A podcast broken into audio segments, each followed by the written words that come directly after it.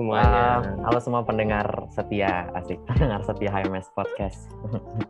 Balik lagi nih ke episode terbaru dari HMS Podcast. Perkenalkan saya Terence, HMS Angkatan 2018 sebagai podcaster hari ini. Uh, Terence ini juga nggak sendiri nih, tapi ditemani sama saya juga uh, Bayu dari Angkatan 18 sebagai podcaster juga. Nah, kita mau ngomongin apa sih Ter sebenarnya hari ini? Nah, hari ini tuh Departemen Ekstra Kampus lagi pengen ngobrol-ngobrol nih dengan salah satu pihak eksternal yang hubungannya sangat erat dengan HMS ITB selama ini. Hmm, bener banget sih itu. Uh, jadi di podcast kali ini uh, kita dari Departemen Ekstra Kampus uh, bakal ngobrol-ngobrol bareng nih Ter sama uh, Ketua Alumni Sipil ITB, Bapak Danis Hidayat Sumadilaga. Selamat pagi Pak Danis. Pagi, pagi. Selamat pagi semua. Ya. Salam sehat. Ya, salam sehat Pak. Bagaimana Pak kabarnya Pak pagi ini Pak? Sehat, Alhamdulillah. Lagi work from home. Terima kasih. Ya. Mudah-mudahan teman-teman sehat-sehat juga ya. Amin Pak, amin. Baik Pak. Ya. Terima kasih ya Pak uh, sudah bersedia hadir di sela-sela kesibukan Pak Danis yang pastinya tidak sedikit. Bapak masih mau meluangkan waktunya untuk hadir dan berbincang-bincang dengan kami HMS ITB. Okay. Nah mungkin sekarang kita introduksi sedikit dulu Pak. Jadi mungkin untuk pendengar yang masih belum tahu nih sebenarnya Pak Danis ini salah satu alumni sipil ITB angkatan 79. Ya, 1979. Ya, 1979. Wah, udah lama banget ya, Ter. Udah senior banget. Udah hampir oh. beda berapa tahun sama kita ya. 40 iya. tahun ada kali ya. Iya, 40 Dan, tahun lebih kali. Sekitar hmm, 40 tahun. Oke. Okay. Dan mungkin zamannya udah beda banget nih dari bapaknya dulu kuliah dengan kita, Ter. Nah, iya bener beda. banget. Perjalanannya udah panjang banget nih. Nah, dari yang kami riset-riset juga, Pak Danis udah banyak lah uh, berkecimpung di dunia teknik sipil, uh, salah satu yang bisa kita note itu Pak, Pak Danis pernah menjabat sebagai komisaris salah satu BUMN karya yang pastinya teman-teman udah pada tahu nih yaitu Waskita Karya kemudian pernah juga diamanahkan untuk menjadi Dirjen Cipta Karya. Nah sebenarnya Pak Danis kami penasaran sih Pak kalau misalnya kami coba tarik balik apakah ketertarikan Bapak atau passion Bapak dalam dunia teknik sipil ini sudah ada sejak Bapak menjadi mahasiswa atau bagaimana Pak? ya mungkin uh, dulu sebetulnya kalau nggak jadi insinyur pengennya jadi dokter gitu ya Iya Pak. Uh, karena kakak saya sebetulnya juga sipil angkatan 77 ya kakak saya. Nah sehingga waktu zaman saya itu habis lulus SMA, saya memilih waktu itu saya ikutnya tesnya cuma sekali tuh ikut tes uh, apa namanya ya 10 universitas itu ya saya milih dua ITB dan kedokteran UI gitu. ITB-nya waktu itu memilihnya bukan jurusan ya waktu zaman saya fakultas.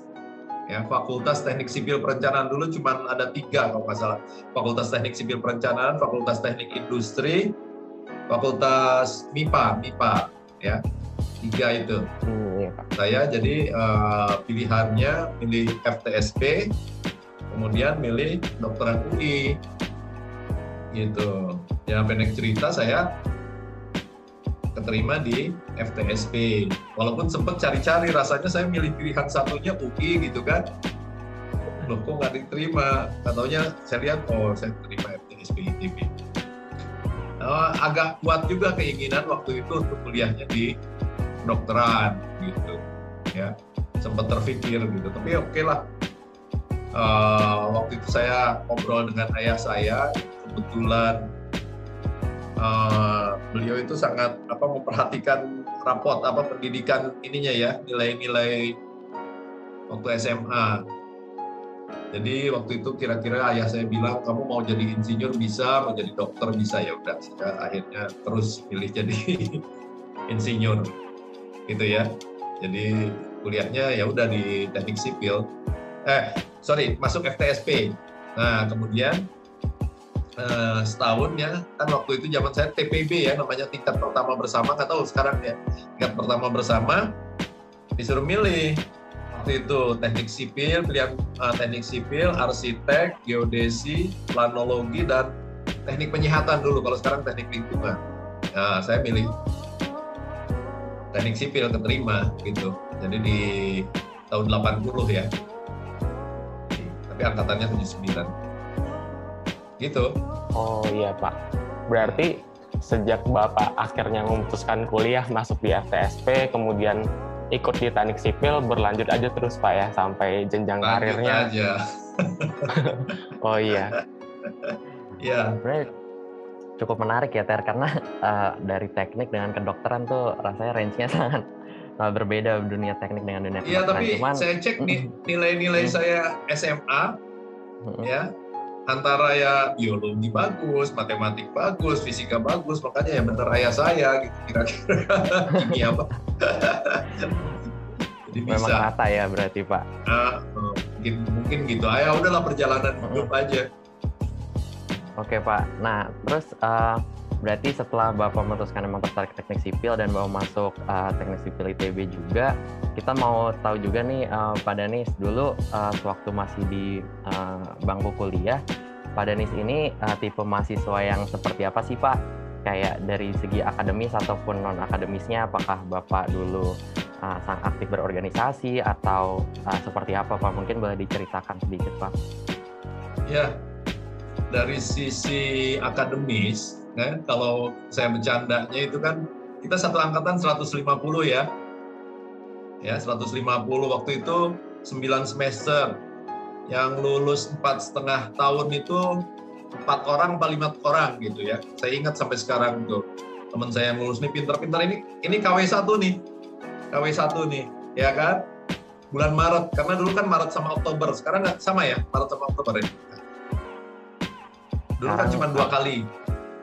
Sekarang ya? ada April, ada Juli okay. sama Oktober. Oke, okay. dulu dulu cuma Maret sama Oktober. Jadi yang lulus hmm pas empat setengah tahun itu delapan empat itu empat empat orang atau lima orang ya Diki Dadang uh, Aceh Budi empat orang atau lima orang gitu ya nah itu KW satu itu ya nah kemudian ada yang lulus Oktober 84 ya 84 nah itu kalau disebut kelompok kedua yaitu saya lulusnya 85 Maret, kelompok ketiga yang paling banyak tuh sekitar 80 apa 90 orang. Jadi kalau dari sisi akademis saya kelompok yang rata-rata aja gitu ya. Yang enggak wah ini ini yang teman-teman yang pinter-pinter yang ini nih ya apa yang 84 Maret ya sama 84 ya kelas CC aja lah ya. nah, kemudian kalau organisasi memang saya anggota main, main ya. Uh, di sipil ya. Saya kan ketua angkatan ya 79 ya sipil 79 ya. Kemudian saya uh, organisasi saya masuk organisasi seni waktu itu. Sempat waktu TPB berenang kemudian organisasi kesenian lingkung seni Sunda. Saya pernah jadi anggota Mahagotra Ganesha juga gitu ya. Kemudian yang agak lama saya masuk itu apa taekwondo. Saya senang olahraga gitu. Ya. Nah jadi organisasi-organisasinya yang bersifat olahraga dan kesenian gitu ya. Sama ya paling-paling mengorganisir acara dan sebagainya waktu itu dulu pernah uh, juga itu loh musik sore. Di kampus tuh suka ada musik sore sama teman-teman yang lain gitu. Tapi itu lebih banyak ke arah ininya lah. Saya nggak nggak nggak terlalu aktif main musiknya nggak nggak nggak bisa main musik. Itu aja. Siapa? Bayu ya. Lumayan lah, banyak main Hmm. juga lah. Iya. Rasanya banyakan main juga tuh. Ya, imbang lah ya Pak berarti antara uh, kehidupan akademis Bapak dengan non akademisnya ya Pak. Ya, saya senang lah zaman kuliah rasanya bahagia lah antara main dengan kuliah lumayan. Hmm. Oke. Nah, kalau uh, dari pengalaman Bapak selama mengikuti organisasi ini sendiri Pak, uh, kalau misalnya kita nih yang mahasiswa sekarang ngelihatnya uh, mungkin cukup berat Pak antara uh, berakademik uh, akademik dengan uh, berorganisasi karena kita belum terlalu lihat nih manfaatnya organisasi ini apa sih buat kita ke depannya gitu. Nah, kalau misalnya dari pengalaman Bapak sendiri, ada nggak sih Pak keuntungan-keuntungan yang didapat dari Bapak dari pengalaman organisasi yang Bapak lakuin nanti untuk di dunia uh, kerja ke depannya Pak? Wah, pertanyaan yang bagus sekali ya. Sebetulnya kan kalau pertanyaannya kita lihat dari ujung ya, bekerja itu perlunya apa gitu ya. Perlunya apa ya. Udah per, pasti berbicara kompetensi ya, skill dengan apa yang berkaitan dengan kuliah dan sebagainya kemampuan. Tapi memang bekerja itu bukan hanya itu gitu ya. Kerja itu diperlukan misalnya komunikasi ya kemudian diperlukan juga masalah pengorganis pengorganisasian ya, berkaitan dengan kepemimpinan ya. kemudian bagaimana kehidupan itu kan berhadapan dengan orang ya dengan manusia ya bukan hanya dengan ini gitu. Jadi menurut saya sangat penting sekali ada keseimbangan antara pengalaman ya untuk kehidupan bukan hanya organisasi organisasi kan macam-macam ya. Bisa organisasi seperti misalnya saya di luar organisasi politik dan sebagainya. Saya organisasi itu menurut saya dari situ saya banyak belajar tentang apa kehidupan gitu ya dari organisasi-organisasi itu bagaimana dealing with people ya need something ya arrange apa organize something gitu ya yang tidak kita tidak dapatkan di bangku kuliah gitu ya. gitu jadi menurut saya sih pengalaman saya sangat penting lah untuk ber, memiliki banyak teman berorganisasi ya uh, di samping tentunya yang berkaitan dengan kompetensi pendidikan itu sendiri gitu Bayu oke wah terima kasih Pak buat uh, jawabannya jadi memang organisasi ini meningkatkan soft skill kita ya Pak untuk di dunia yeah. kerja nantinya biar yeah. bisa uh, berhubungan dengan orang banyak ini nanti kita terbiasa lah dengan kita berorganisasi. Iya. Terima kasih Pak buat pesan-pesannya juga. Sangat penting menurut saya. Yeah. Di samping itu Anda mengembangkan kepribadian ya, mengembangkan belajar hal-hal lain yang di luar ilmu itu menurut saya sangat penting nantinya. Pengalaman saya ya. Oke deh Pak. Nah mungkin selanjutnya nih Pak, kita coba maju sedikit, masih terkait dengan pendidikan Pak Danis. Ya. Um, berdasarkan data yang kami cari, setelah Pak Danis selesai S1 di ITB, Pak Danis akhirnya memutuskan lanjut nih S2 di Australia Pak. Di... Enggak, jadi ya betul. Jadi begini, sebetulnya uh, waktu itu inginnya saya uh, terus juga untuk untuk S2 ya waktu itu kepikirnya ke Amerika dan sebagainya ya tapi kondisi waktu itu saya diskusi gitu pada waktu itu tahun 85 ya uh, biaya untuk sampai sekolah S2 keluar itu kan sangat mahal sekali nah, salah satu jalannya yaitu beasiswa Nah, untuk mencari beasiswa ini agak berbeda sekarang sih banyak sekali ya. Dulu biasanya beasiswa itu hanya untuk uh, banyaknya untuk pemerintah di samping yang swasta gitu. Saya waktu itu bekerja keterima di Kementerian Pekerjaan Umum di Direktorat Jenderal Bina Marga. Ya memang di sana di ini kan apa sampai sekarang bahwa ada pendidikan untuk lanjutan gitu. Jadi saya masuk kerja dulu kurang lebih dua tahun atau tiga tahun lah ya nggak sampai tiga tahun saya dapat tugas belajar ke Australia dapat tugas belajar ke Australia. Oh, jadi pas iya. waktu itu ada uh, eh, 200 tahun ulang tahun Australia itu bicentennial namanya bicentennial. Jadi saya dapat beasiswa dari pemerintah Australia untuk sekolah di sana. Jadi melalui melalui ini ya melalui kementerian saya sebagai uh, pegawai negeri sipil dua tahun oh, untuk S2. Okay. Hmm. Okay, Makanya Pak. saya asalnya dari Direktorat Jenderal Bina Marga yang mengurus jalan dan jembatan sehingga waktu S2-nya saya memperdalam masalah yang berhubungan dengan uh, uh, transportation dan juga bicara masalah highway engineering. Oh, berarti masih berkaitan ya Pak dengan pekerjaannya ya? Iya, iya, iya, iya. Oh, oke okay deh Pak. Nah, berarti dengan mendengar cerita Bapak tadi nih ya Pak, sebenarnya keinginan itu ada dan Bapak mencoba mencari-cari peluang ya Pak. Bagaimana sih caranya ya. supaya bisa berangkat ke luar negeri gitu Pak? Iya, betul.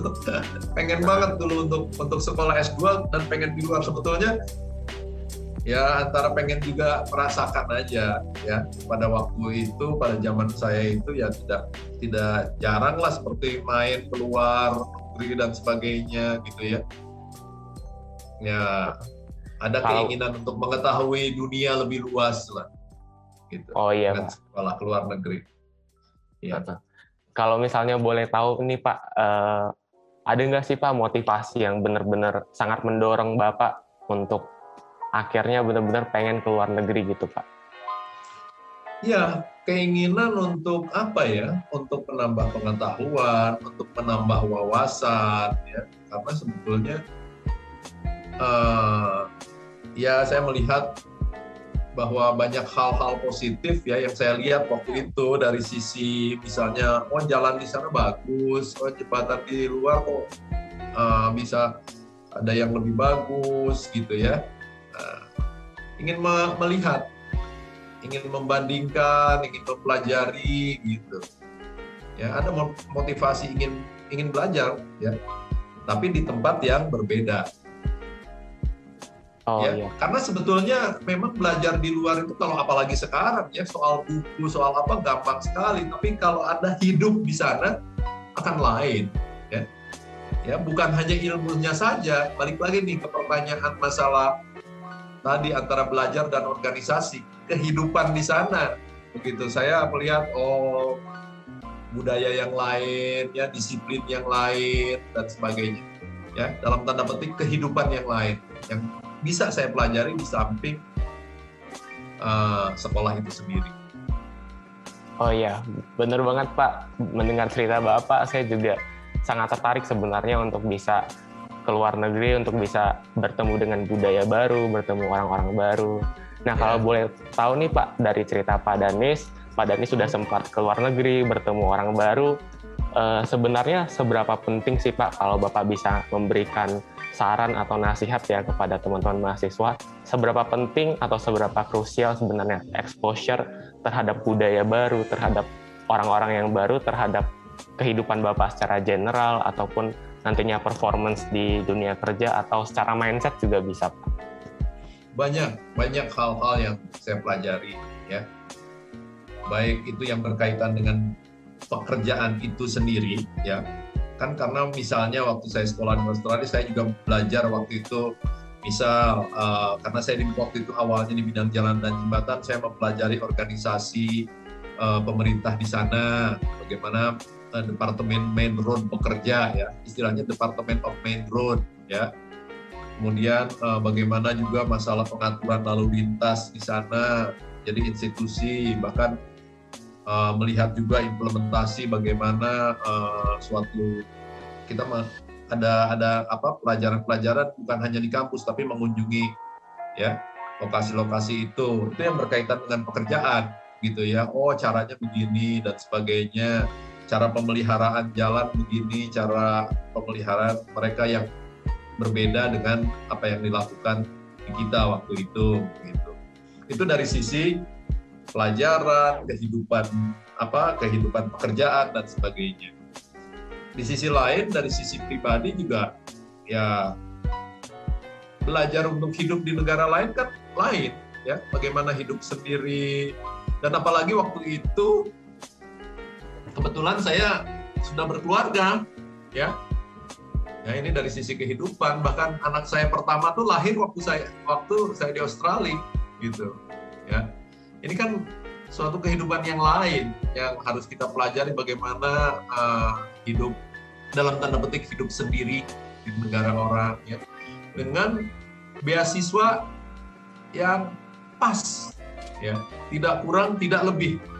Itu betul-betul uh, suatu kehidupan yang berbeda yang saya alami ya.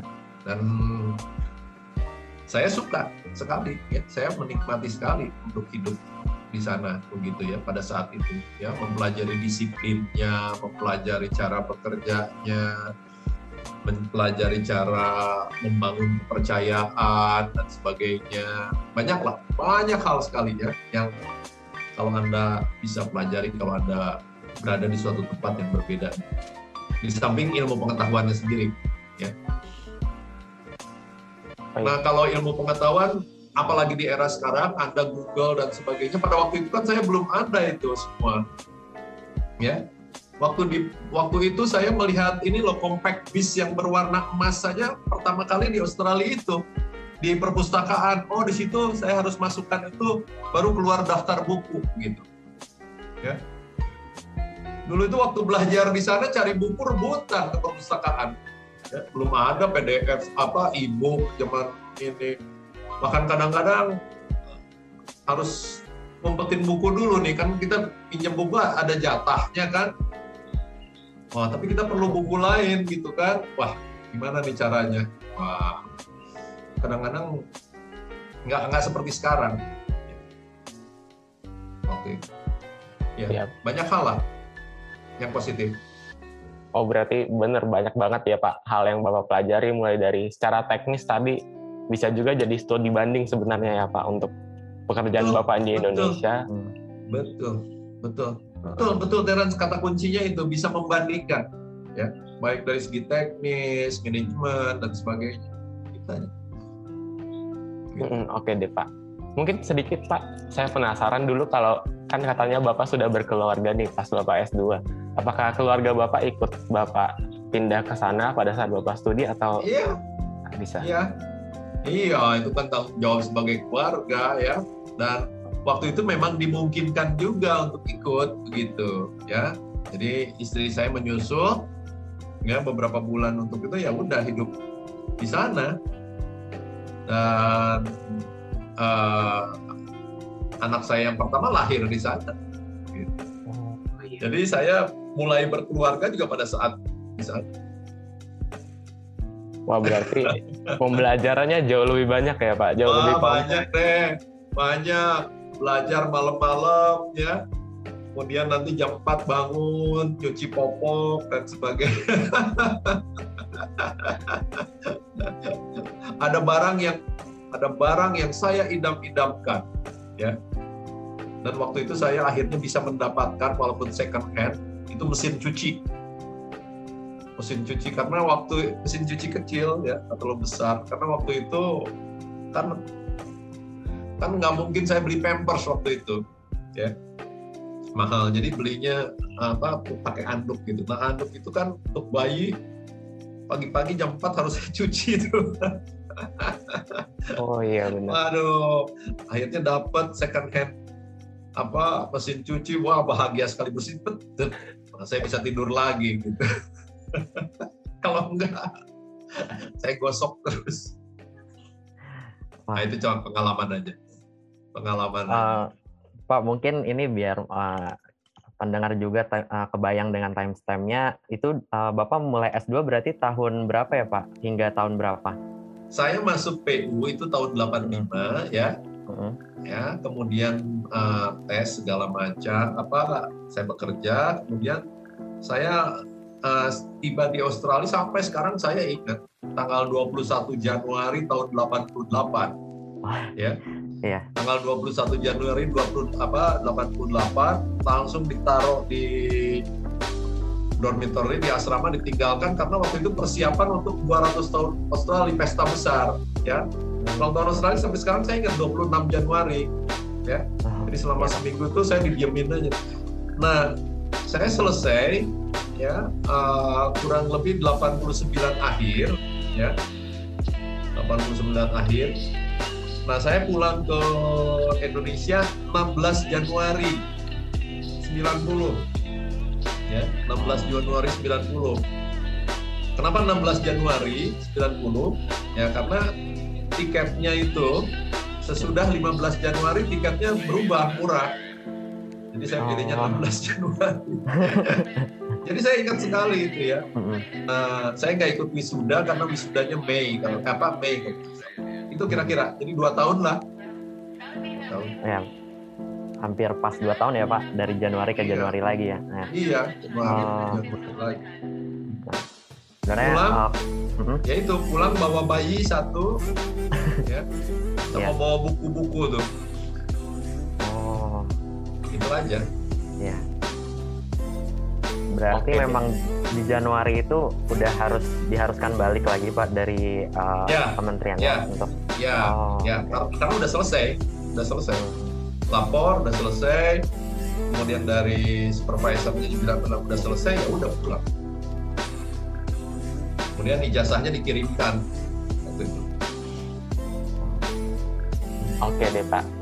Nah, um, mendengar cerita Bapak tadi juga tentang Bapak S2 sambil berkeluarga, sambil mengurus bayi, Terus tadi sebenarnya kita sebelum podcast ini direkam ada ngobrol-ngobrol singkat. Tadi kami sempat singgung, kami mendapatkan data dari BP, BPSDMPU bahwa Pak Danis akhirnya memutuskan untuk lanjut S3 juga ya di usia yang sudah tidak muda lagi sambil bekerja juga. Nah setelah saya coba, kami coba melihat ini sebenarnya ada satu hal yang menarik Pak dari kegiatan Bapak, uh, yaitu tentang time management Nah mungkin yeah. Pak Danis bisa cerita sedikit gimana sih time management yang Pak Danis terapkan uh, ketika berkuliah S2 sambil mengurus keluarga, berkuliah S3 sambil berkarir juga seperti itu Pak. Jadi sebetulnya gini, keinginan untuk S3 itu waktu itu besar ya. Waktu S2 selesai S2 juga mau gitu pengen untuk melanjutkan S3 gitu. Tapi kan karena tugas belajar pulang dulu gitu kan. Waktu itu memang eranya uh, kebijakan apa kantor udah sampai S2 dulu terus uh, kerja aja gitu kan. Karena memang waktu itu banyak sekali pekerjaan, jadi dibutuhkan pekerjaan. Udah cukup S2 katanya. Ya udah, saya nggak terlalu banyak uh, ini lagi kan. Udah, ya bekerja aja gitu kan. Namun keinginan bahwa untuk melanjutkan itu tetap ada Nah, hanya karena memang harus bekerja ya udah pilihannya bekerja kan. Kita sebagai pegawai punya kewajiban kan, gitu. Uh, bahkan waktu itu sempat juga tertarik bidang uh, keuangan manajemen ya. Ya, saya pernah kuliah tuh di MBA tuh di satu semester tuh di salah satu perguruan tinggi swasta waktu itu, tapi nggak berlanjut. Tapi akhirnya sibuk gitu, sampai saya menjalankan karir mulai dari apa staf lapangan, perencanaan, terus sampai di Bina Marga ya, eh, analis kebijakan, kasubdit, kemudian sampai akhirnya menjadi direktur Bina Teknik Ditjen Bina Marga itu tahun 2007 sampai 2010 ya. 2000 sampai 2010 ya.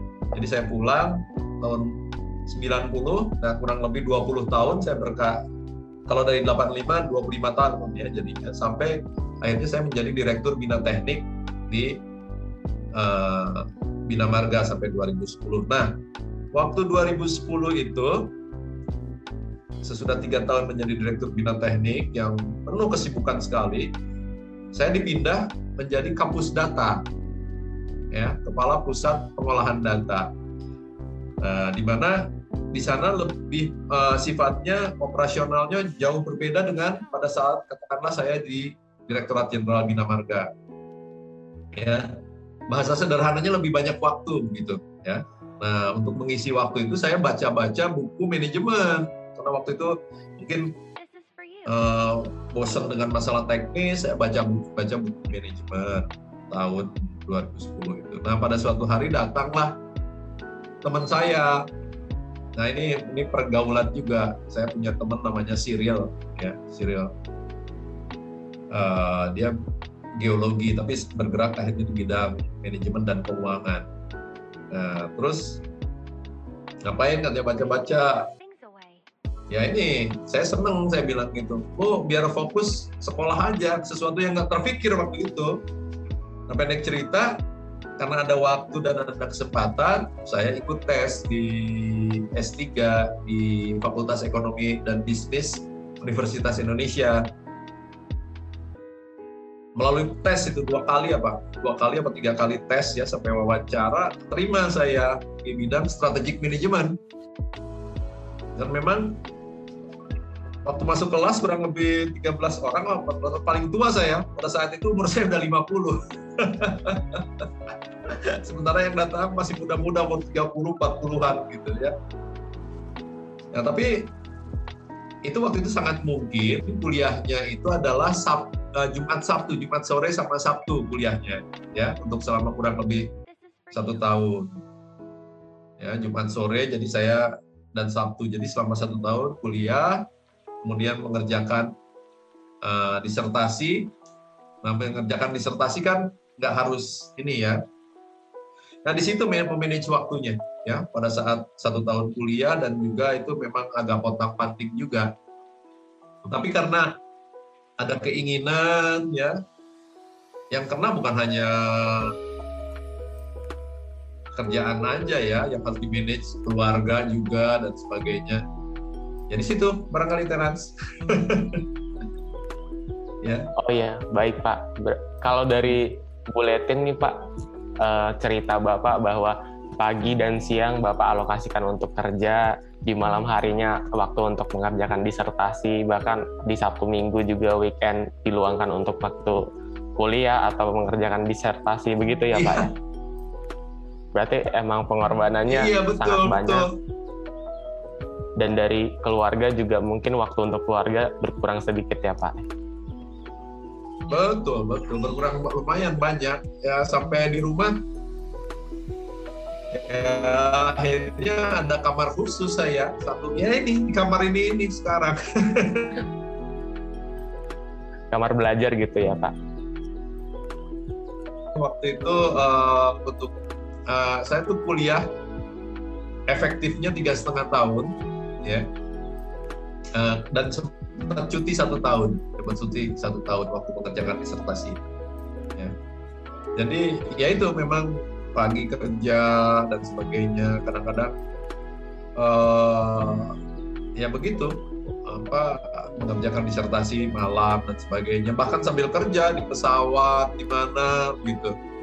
Ya. Dan saya juga ada problem sedikit itu ya. Di era sekarang ini kan saya kalau baca jurnal itu kan biasanya mudah pakai ini ya.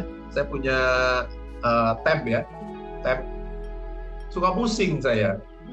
Nah itu problem salah satunya. Jadi sampai itu saya harus print. Nah ini. Nah harus printnya harus saya pakai stabilo gitu. Padahal kalau pakai ini dan itu kan jumlahnya ratusan itu kan.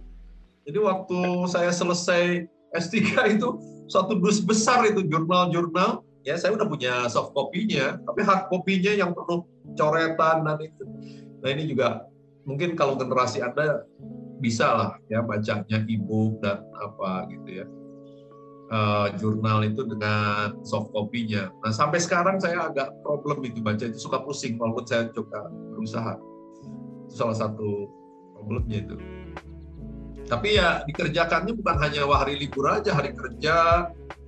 Saya kadang-kadang sambil tugas di luar atau mana ya saya kerjakan.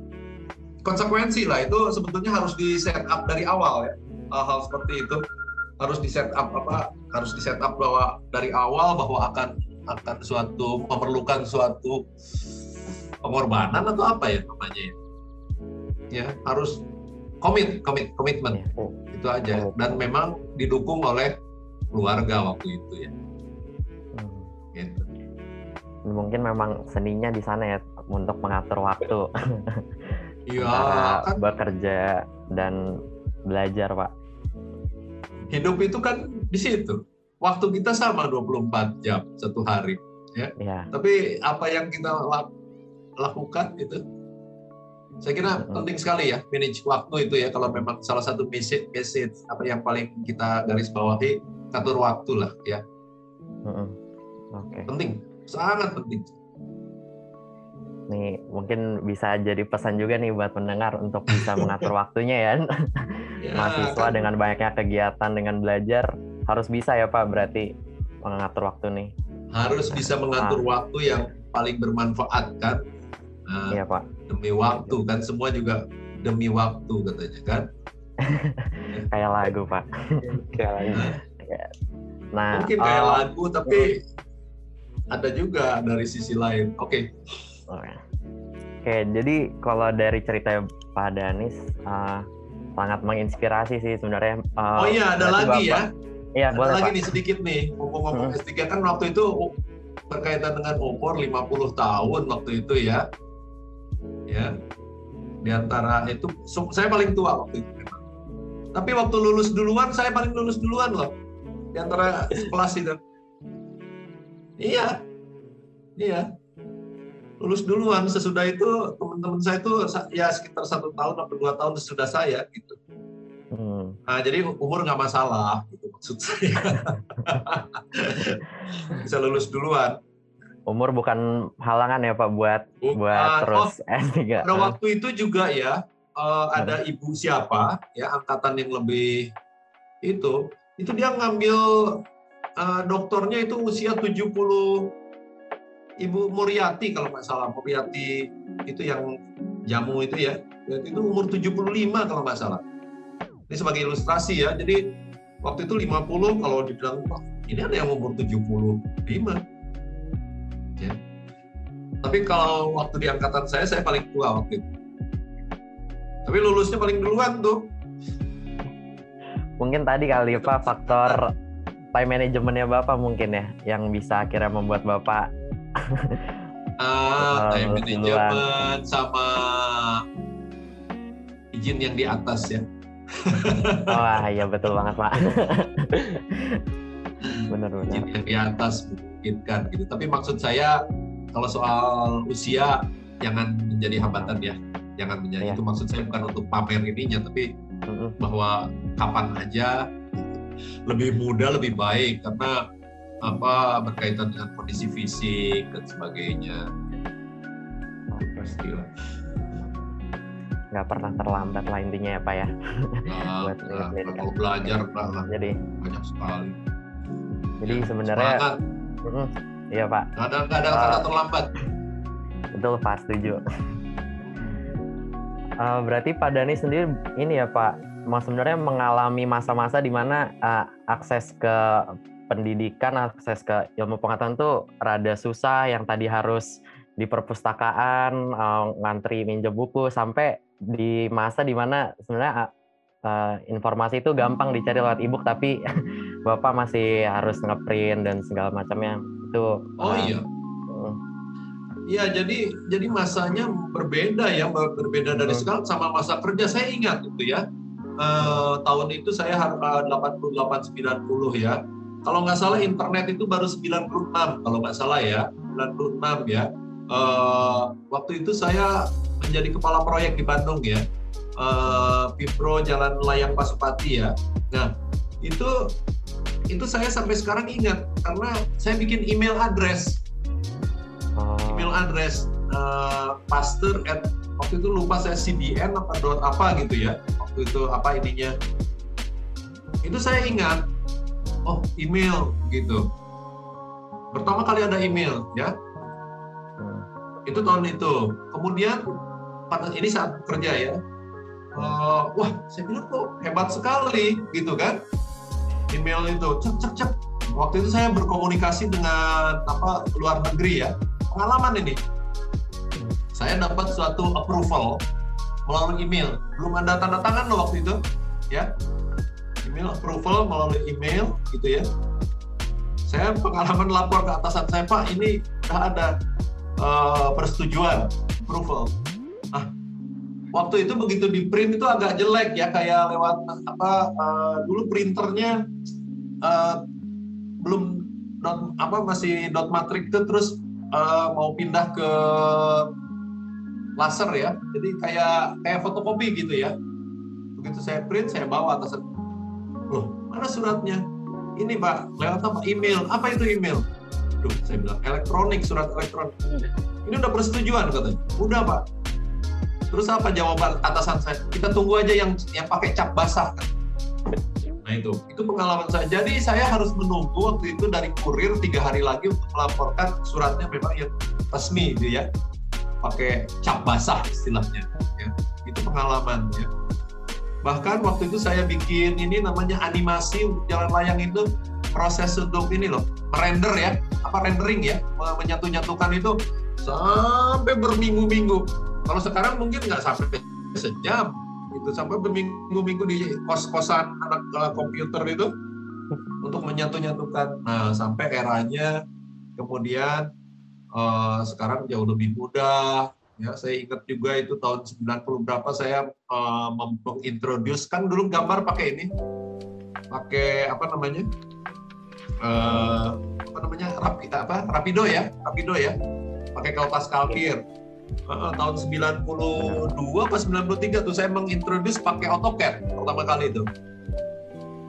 Jadi saya mengalami nih masa-masa ini AutoCAD gitu ya sampai kemarin dua tiga tahunnya kemarin saya mengintroduce waktu saya kepala badan litbang uh, building itu apa BIM itu ya building information yeah. modeling ya model ya saya yeah. pakai itu jadi ya itu dari di perpustakaan cari-cari hard copy sampai sekarang uh, waktu kuliah kemarin loh kok gampang banget cari jurnal cari apa cari ebook gitu ya walaupun tetap ya uh, kampungannya ada saya tetap harus print tuh dan ternyata di yang punya problem itu banyak seperti saya dan ada di dekat kampus UI itu ada percetakan yang khusus yang bisa mencetak ibu dengan harga murah proses seperti aslinya. Itu saya masih ada itu oh, berarti ini kalau dari saya pribadi nih satu hal yang apa ya bisa diteladani banget deh dari Pak Danis uh, bagaimana dulu di, di tengah-tengah bisa dibilang keterbatasan ya Pak tapi yeah. Pak Danis masih masih semangat buat terus belajar jadi nggak ada alasan nih sebenarnya buat kita semua sekarang uh, yang kalau, dengan kalau bahan dan sebagainya ya karena saya mengalami ya karena kan kemarin hmm. saya S3 itu dari 2000 10 ya sampai 2000 2011 lah 2011 sampai empat setengah tahun jadi sekitar 2015 selesai 2016 saya di itunya uh, 2016 awal. Jadi menurut saya belajar sekarang jauh-jauh lebih mudah ya. Bahan apa informasi dengan adanya internet ya komunikasi ya. Bahkan kemarin waktu sampai ada sidang salah satu anak teman saya sidang S3 itu dilakukannya hybrid. Ujiannya salah satu pengujinya dari Amerika di sini uh, uh, langsung ya offline sama online. Itu sekarang sangat mudah. Bahkan ya. mungkin sekarang konsultasi kemarin saya masih mengalami ya konsultasi apa namanya konsultasi masih harus bertemu muka ya dengan dosen dan sebagainya bikin janji di mana. Sekarang mungkin akan jauh lebih mudah. Banyak sekali kemudahan ya. Tinggal anda lah. Dari segi Betul, resources Pak. dari segi teknologi dari segi macam-macam sekarang jauh lebih mudah. Ah, setuju pak. Saya setuju banget. Uh, uh, mudah Mungkin uh, selanjutnya Pak, peng, kita pengen bicara uh, lagi tentang karir Bapak ya Pak.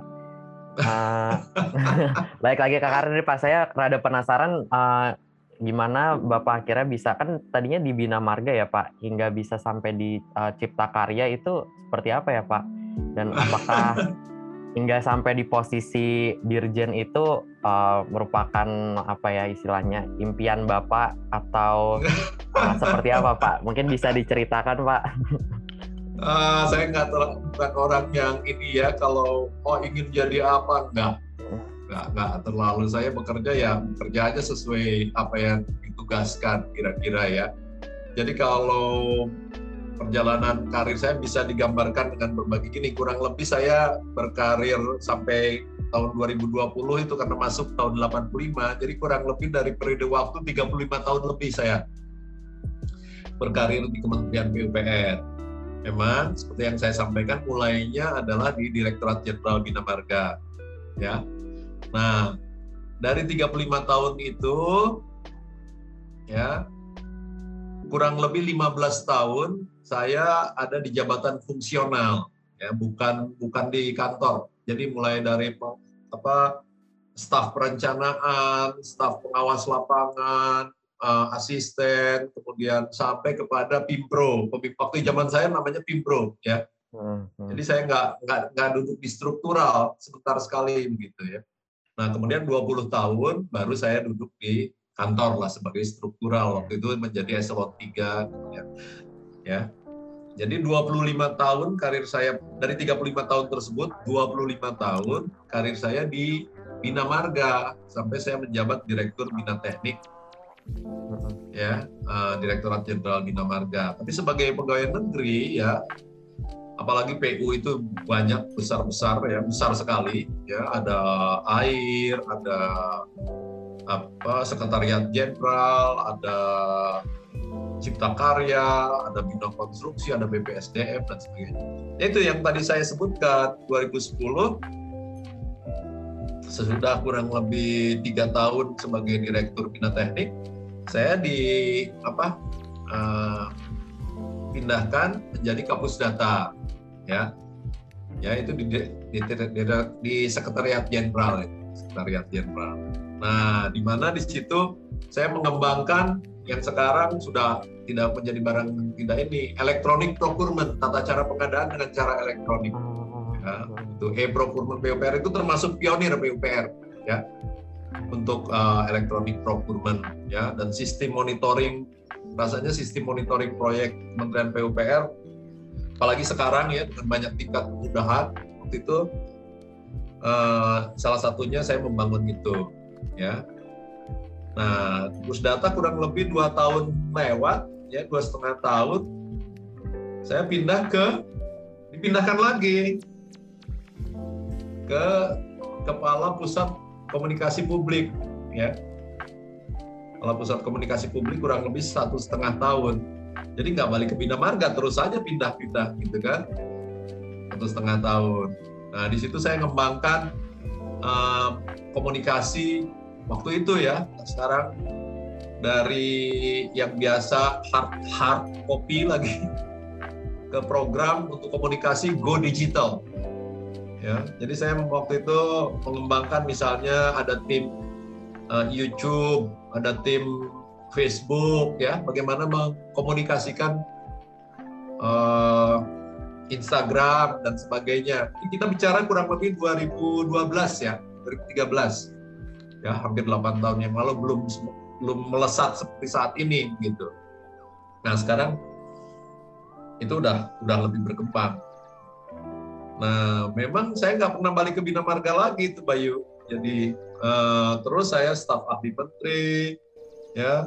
Kemudian uh, saya pernah juga megang sebut uh, eh, PLT Kepala BPSDM, kemudian saya Kepala Badan Litbang, ya. Kemudian saya juga pernah megang Ditjen Bina Konstruksi beberapa bulan sebagai PLT. Kemudian uh, terakhir saya ditugaskan sebagai direktorat jenderal sebagai direktur jenderal Cipta Karya gitu. Jadi kalau ditanya ini enggak enggak selalu pikiran saya mau ke mana nggak pernah terpikir jadi di Cipta Karya mengalir aja. Karena di pegawai negeri kan harus siap untuk pindah ke mana-mana ya shifting dari ini dari dari pejabat fungsional kepada struktural dari struktural fungsional dari jadi kalau awalnya saya orang Bina Marga, akhirnya saya menjadi orang PU. PU ya, karena pernah di hampir seluruh uh, apa tugas-tugas yang ada di KPU-an. Gitu. Oke Pak, berarti memang Bapak merintis karirnya bisa dibilang dari bawah ya Pak, dari bawah banget hingga. Oh iya, dari bawah banget staff, saya dari. Staf lapangan dari, ya Pak tadi ya. Uh, mulainya di staf perencanaan dulu, ya, oh, staf perencanaan, ya. Saya ada semacam project management unit, kemudian dari situ pindah pengawas lapangan, staf pengawas lapangan, ya. kemudian tugas belajar, asisten dan sebagainya. Tim Pro oh, zaman iya. dulu gitu Pimbang Pro ya, kemudian Pim Pro gitu hmm. ya gitulah. Ya Pak. Ini oh, berarti ini sih Pak dari cerita Bapak sepertinya setiap Bapak pindah posisi selalu ada aja inovasi dan terobosan baru ya Pak untuk menyesuaikan dengan kebutuhan zaman pada saat itu.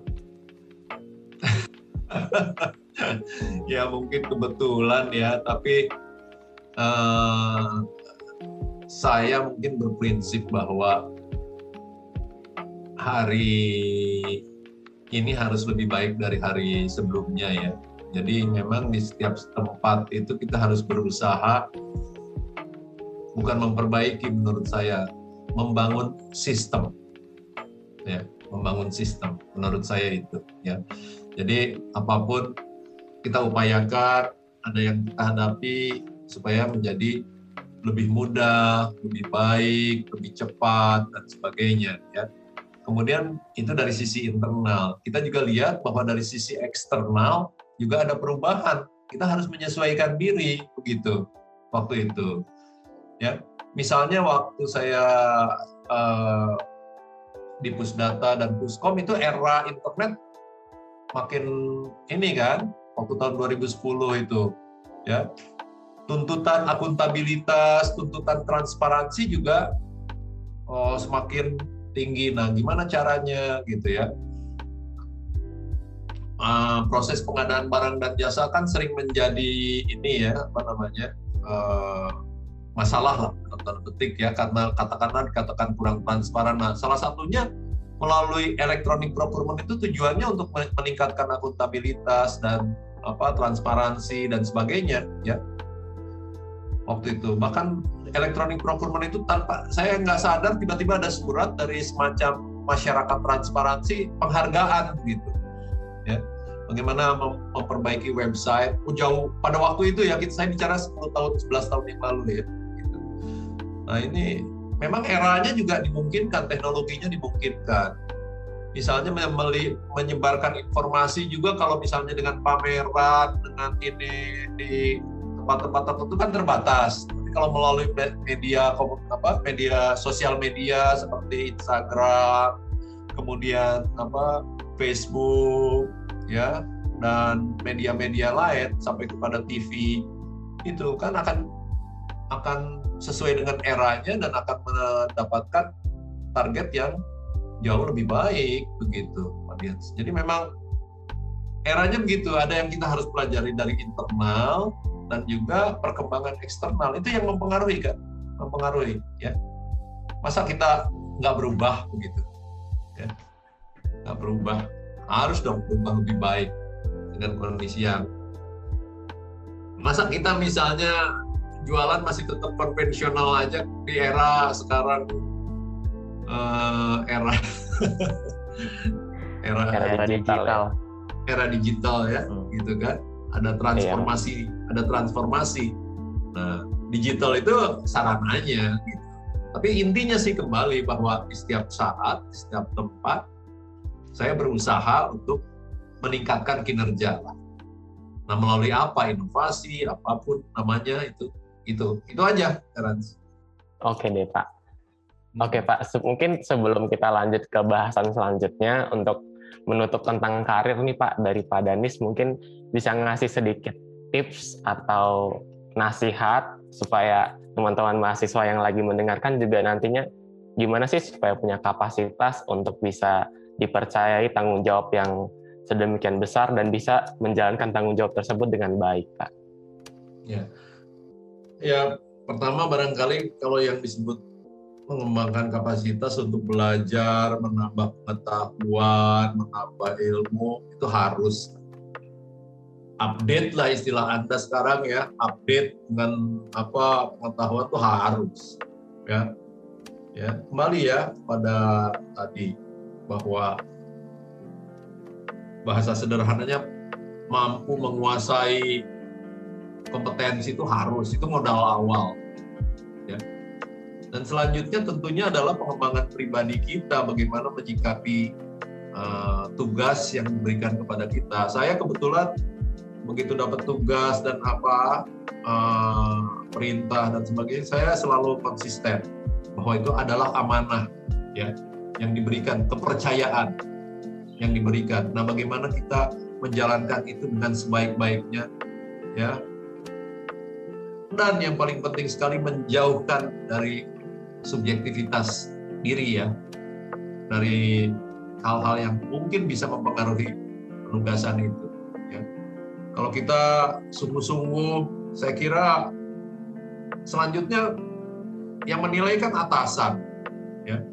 Apakah kita betul-betul bisa menjalankan itu dan sebagainya. Ya intinya itu aja. Selalu update, berusaha meningkatkan kemampuan. Ya, yang sederhana aja lah sekarang. Misalnya sekarang saya harus sering ngajar gitu, ya kan? Saya kan sekarang harus belajar misalnya bagaimana presentasi yang baik dan sebagainya. Saya pelajari bagaimana pakai Zoom. Kadang-kadang saya masih suka error to share screen dan sebagainya. saya belajar dan sebagainya. Ini nih dengan penugasan saya ya uh, yang baru ini. Jadi sungguh-sungguh saya kira kalau ada amanah dan tugas ya bagaimana membuat sesuatu ya lebih baik saya kira itu aja modalnya yang lain yang berdoa aja mudah-mudahan apa yang kita lakukan bisa okay. berhasil Oke okay, deh Pak. Berusaha, Berarti... berusaha dengan baik dan berdoa lah gitu. Ya. Oke Pak. Berarti kalau misalnya saya simpulkan dikit, uh, dari sisi teknis tentu kita perlu mengembangkan kemampuan kita, pengetahuan kita. Kalau Harus. dari yang non teknis, secara kepribadian, secara personality, terus akhirnya sih uh, jangan pernah berhenti belajar ya Pak dan selalu ya. berdoa juga. Iya, saya kira itu ya. Oke deh Pak. Itu yang rasanya yang saya coba lakukan. Oke nih, uh, Pak Danis, kita mau bergerak sedikit nih ke karir Bapak juga mungkin bisa dibilang sebagai ketua ALSI ya Pak. yang seperti pendengar juga udah tahu, Bos Danis ini uh, sekarang masih menjabat sebagai ketua ALSI TB dan uh, udah cukup lama juga ya Pak berarti ya uh, sebagai ya, ketua ALSI. 2015 atau 16 ya. Ya, 2015 ya. Nah, Berarti uh, dari 2015 dari masa sebelum pandemi sampai masa pandemi lagi uh, Bapak yeah. merasakan sebagai ketua ALSI juga um, bekerja sama nih dengan dengan kepengurusan HMS uh, generasi lintas generasi lah dari lima tahun yeah. ke belakang. Nah, yeah. mungkin boleh di sharingkan Pak kesan-kesan yang Bapak dapatkan atau yang Bapak rasakan selama menjadi ketua ALSI juga uh, selama menjalin hubungan dengan uh, HMS ITB dari lintas generasi ke generasi ya Pak gitu. Iya. Mungkin boleh di Hmm. Kan teknik sipil atau sipil ini salah satu uh, jumlah mahasiswa sekarang berapa? 101 angkatan berapa? 150 pada saat saya. Sekarang berapa? 160. Sekarang 160, Pak. Iya kan? Salah satu yang terbesar kan? Salah satu yang terbesar kan? Betul. Iya, kemudian juga tentu saja otomatis alumninya besar sekali begitu ya. Jadi memang waktu itu saya diminta tahun 2015 untuk menjadi ketua ALS. Oke, saya jalankan lah bersama dengan teman-teman yang lain waktu itu. Intinya apa sih tujuannya? Itu ingin menjalin komunikasi silaturahmi sesama alumni ya yang lulusan dan sebagainya. Kedua menjalin komunikasi dengan mahasiswa nah HMS gitu. Itu yang sebetulnya dua program itu saja yang yang ingin dilakukan gitu ya. Bagaimana ALSI ini bisa menjembatani ya memfasilitasi kedua hal tersebut ya. Seperti terakhir waktu itu ingat saya uh, kita memfasilitasi itu itu rekor itu. Waktu uh, kita menyediakan uh, mengundang uh, Mbak Dina ya dosen ya Mbak Dina yang lengkung itu itu kan yeah. sampai penuh sekali loh waktu itu belum kita belum pandemi itu sebelum pandemi penuh yeah. sekali kan bersama-sama teman HMS itu kan saya undang juga itu saya yeah. kirim bus berapa banyak itu ya untuk yeah, datang bener. ke PU waktu itu betul pak betul ya Terence ya gitu iya ya? benar pak ya. Nah, nah, nah sebetulnya juga yang waktu itu juga saya juga sebagai ALSI juga uh, diundang oleh Pak siapa ketua jurusan nih uh, yang sekarang jadi wakil rektor. Pak Abduh Pak, Pak Abduh. Pak Abduh ya waktu misalnya kita uh, mau apa abet tuh jadi semacam pengakuan ya. Nah, kita membantu uh, jurusan untuk memberi uh, penilaian dari industri dari macam-macam waktu itu. Itu itu ingat saya terakhir terakhir itu acara itu ya itu tujuannya Mas Bayu ya. Bagaimana? Ya Pak. Ya memang organisasi ini salah satu kendalanya adalah biaya. Nah ini ya biaya. Gimana kita mau menjalankan organisasi? Kan rasanya nggak mungkin tuh dari iuran ya waktu itu. Nah ini yang salah satu mau mengadakan acara itu biasanya kan konsekuensinya biaya. Teman-teman HMS juga demikian. Tapi saya upayakan itu selalu untuk membantu kita mencari membuat event, membuat apa acara waktu itu sehingga kita bisa mendapatkan uh, dana untuk organisasi secara uh, baik ya bisa digunakan untuk kegiatan organisasi tersebut ya. Dan saya kira ini berdasarkan pengalaman, saya senang dengan himpunan mahasiswa ini. Nah, cuman kadang-kadang kalau yang pengalaman kalau Mas Bayu ternyata acaranya kadang-kadang uh, redundant juga gitu ya atau oh mestinya bisa bisa lebih efektif. Tapi ternyata itu susah ya masing-masing udah punya acara.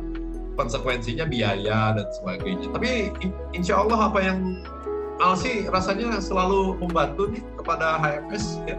Uh, berbagai acara. Sampai kemarin tuh acara apa yang terakhir itu yang uh, pameran apa ya, itu ya? Hah? Yang bertemu dengan untuk kerja praktek bukan Pak? Macam-macam. untuk kerja praktek ya. Kerja praktek itu sangat didukung sekali ya kebetulan ya. Uh, saya waktu itu kenapa jadi Pak? Saya kira ini sangat mendukung lah kita magang. Magang kalau nggak salah ya. Magang itu sangat itu dari dulu. Bukan program baru itu salah satu program tadi. Dua induk itu sesama alumni dan juga uh, komunikasi dengan HFS kita membantu memfasilitasi untuk magang dan sebagainya seneng aja Mas Bayu. Seneng aja saya uh, bisa lebih banyak teman bisa lebih banyak ya ini jadi teman-teman saya kan nggak mungkin kenal rasanya dengan angkatan 2018 saya kenal sekarang. Iya benar pak. Ya kan? Kenal sudah seneng hmm. aja gitu sesama. Gitu mas. Ya mungkin ke depan lebih kita kembangkan lah kalau ada ide-ide baru bagaimana meningkatkan atau memfungsikan peran ini apa alumni sipil bersama dengan IA ya oleh kongres juga. Kebetulan saya kan uh, pemilihan itu saya terlibat juga kongres IA itu. Itu dari sipil juga loh itu yang nyusun ininya siapa?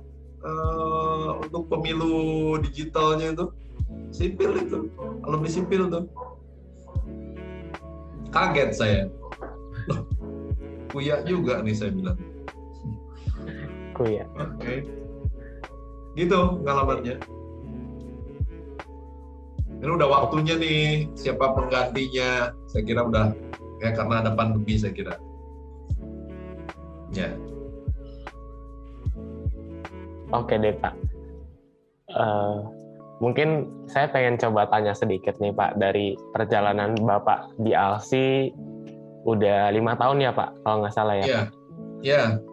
Nah, selama Bapak bareng-bareng di ALSI bertemu dengan HMS, apakah ada impian atau impian kolaborasi yang tercipta antara ALSI dan HMS yang Bapak harapkan dapat terjadi tapi masih belum kesampaian, Pak? Apakah ada yang seperti itu, Pak? Ya, sebetulnya menurut saya ada regular ya pertemuan. Ya, ini kan tadi menjembatani itu, ya. yang reguler menjembatani uh, terutama berkaitan dengan sharing experience hal-hal yang seperti ini yang penting karena kan uh, dengan belajar dari apa yang telah dilalui itu kan bisa membangun apa namanya apa uh, perencanaan atau planning yang lebih baik dari mahasiswa-mahasiswa ini untuk pengalaman ini kan bagus sekali kalau bisa di-share. Nah, mungkin ini bisa dilakukan secara reguler. Misalnya dari industri yang berhubungan dengan sipil, misalnya dari industri minyak, jangan hanya ini saja ya, uh, dari industri konstruksi civil engineering ya, dari yang berkaitan dengan dengan digital dan sebagainya supaya uh, mahasiswa ini sesudah lulus paham ya bahwa perkembangannya sampai saat ini bagaimana, sejauh mana, sehingga dia betul-betul mempersiapkan diri untuk terjun sesudah kira-kira kan sesudah kerja itu kan uh, bisa mau kerja di mana dan bagaimana gitu. Ini mudah-mudahan sharing experience atau interaksi antara alumni ini yang lebih sering, lebih reguler bisa membuat uh, ke depan peran alumni atau peran uh, alumni teknik sipil ini menjadi jauh lebih baik begitu. Itu menurut saya ya. Dan juga barangkali dari sisi pengetahuan ya mungkin memberi update juga perkembangan uh, pengetahuan di kampus ya kepada alumni-alumni ini gitu. Ada interaksi lah maksud saya, bukan hanya satu arah. Gitu. Kata kuncinya di situ, meningkatkan interaksi antara alumni dengan HMS. Oke deh Pak. Berarti uh, harapan dari Bapak harapan yang baik supaya kita bisa lebih banyak lagi sharing. Dari dari ALSI juga kita bisa dapat mempersiapkan diri ya dengan bertemu orang yang lebih banyak dapat ya. knowledge tentang dunia kerja nanti seperti apa. Terus bapak-bapak juga pengen banget untuk bisa uh, terkoneksi lah dengan kuliah-kuliahnya ya pak ya. Betul, betul, sangat sangat. Sangat baik ingin begitu kan, sangat ya. Tadi itu uh, harapannya para pendengar atau badan pengurus nantinya yang sedang mendengarkan podcast ini, tadi Pak Danis juga sudah uh, katakan bahwa siap mendukung apa pun yang HMS propose kepada ALSI, siap membantu begitu ya Pak? Ya, insya Allah, insya Allah dengan senang hati, dengan senang hati. Tujuannya alumni kan itu. Dua tadi yang saya bilang sesama alumni juga antara alumni dengan mahasiswa. Kurang lebih dua itu. Oke deh pak nah sebenarnya nih um, udah nggak terasa sebenarnya udah cukup panjang kita berbicara pak berbincang-bincang udah satu jam lebih ya satu jam 10 menit berbincang dengan Pak Danis udah berbicara dari masa kuliah Pak Danis lanjut studi luar negeri, perjalanan karir, bahkan akhirnya kita bahas tentang ALSI. Nah, sayang sekali sebenarnya mungkin kesempatan berbincang di podcast ini sudah mau selesai, Pak. Karena terbatas juga waktunya. Tapi mungkin untuk untuk menutup, Pak, eh, kami ya. ingin meminta Pak Danis menyampaikan pesan-pesan dari Pak Danis atau closing statement untuk teman-teman kuya-kuya Pak Danis yang sedang mendengar saat ini. Ya, Baik, terima kasih. Jadi gini, saya ingat ada kata-kata bukan dari saya ya. Setiap era, setiap masa atau setiap era itu ada orangnya. Ya. Setiap orang tuh ada masanya. Masa saya tentu sangat berbeda dengan masa Anda ya dan juga ke depan. Nah, bagaimana setiap orang menyesuaikan, mengantisipasi terhadap masanya. Tadi sudah saya ilustrasikan kan, masa belajar saya S1, S2 jauh dari internet ya. Sekarang masa Anda belajar. Begitu juga ke depan. Ya. Dan perubahan yang akan terjadi di masa depan itu menurut saya akan sangat besar dibanding dengan hari ini. Ya. Kemarin saya ditanya, Pak, ke depan apa yang penting. Saya merenung-renung banyak sekali perubahan, tapi menurut saya akan ada dua hal ke depan itu uh, kata kuncinya yang akan berubah se sejauh yang saya bisa pahami. Sesuatu akan terkait dengan digital. Sesuatu itu. Ya. Sesuatu akan terkait dengan environment. Ya. Environment dalam konteks yang uh, luas ya menurut saya ke depan itu dua hal yang berkaitan dengan digital, yang berkaitan dengan environment. Nah, apa antisipasi adik-adik untuk ke depan? Ya, walaupun basicnya tetap ya seperti yang saya uh, sampaikan, tetap meningkatkan kompetensi ya, yang saya bilang keep update gitu, ya, dan mengembangkan kepribadian, uh, pengalaman dan sebagainya itu akan berlaku di setiap uh, masa. Tapi yang berkaitan dengan perubahannya ini yang mungkin akan jauh lebih cepat, tantangannya akan jauh lebih hebat dan sebagainya, itu di masa depan akan jauh lebih besar. Nah, siapkan diri untuk masa depan yang penuh tantangan dan penuh uh, apa ya disruption ya mungkin ya. Disruption. Kembangkan ide-ide baru kembangkan inovasi ya. Mudah-mudahan dan insya Allah Anda akan menjadi generasi-generasi yang lebih baik untuk membangun bangsa dan negara ini ke depan.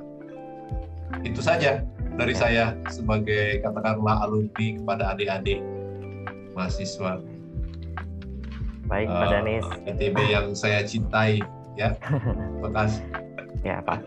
Jadi benar banget tadi yang dikatakan Pak Danis bahwa setiap masa ini ada orangnya dan masa sekarang, masa depan ini ada di tangan kita generasi muda yeah. dan kita harus aware dengan perubahan ke depannya yang yang akan jauh lebih cepat dibanding uh, masa uh, Pak Danis dulu. Jadi memang dari kita sendiri dituntut untuk mau terus belajar dan terus uh, bisa menyesuaikan dengan uh, kondisi yang ada gitu. Betul, Jadi, betul, Bayu, betul. Mungkin itu. Uh, mungkin uh, sampai di sini dulu Pak obrolan uh, kita, obrolan kita dengan Pak Danis. Uh, terima kasih banyak Pak buat uh, waktunya sekali lagi. Baik. Jadi um, semoga apa yang Pak Danis uh, sharingkan pengalaman Pak Danis uh, bisa bermanfaat buat teman-teman uh, semua uh, pendengarnya ya, buat ya. buat uh, kuya-kuyanya ya Pak. Ya, kuya dan kuyi. Ya buat kuya dan kuyi. Oke deh. Gak ada uh, saya lihat nih. iya Pak, belum ada Pak. Jadi itu dulu. Jadi buat ya. teman-teman semua uh, pendengar jangan sedih ya karena series podcast dari Ekstra Kampus nih masih akan berlanjut tentunya dengan narasumber-narasumber lainnya yang juga oke-oke banget. Jadi ditunggu aja podcast dari Ekstra Kampus selanjutnya. Terima kasih. Baik, terima kasih.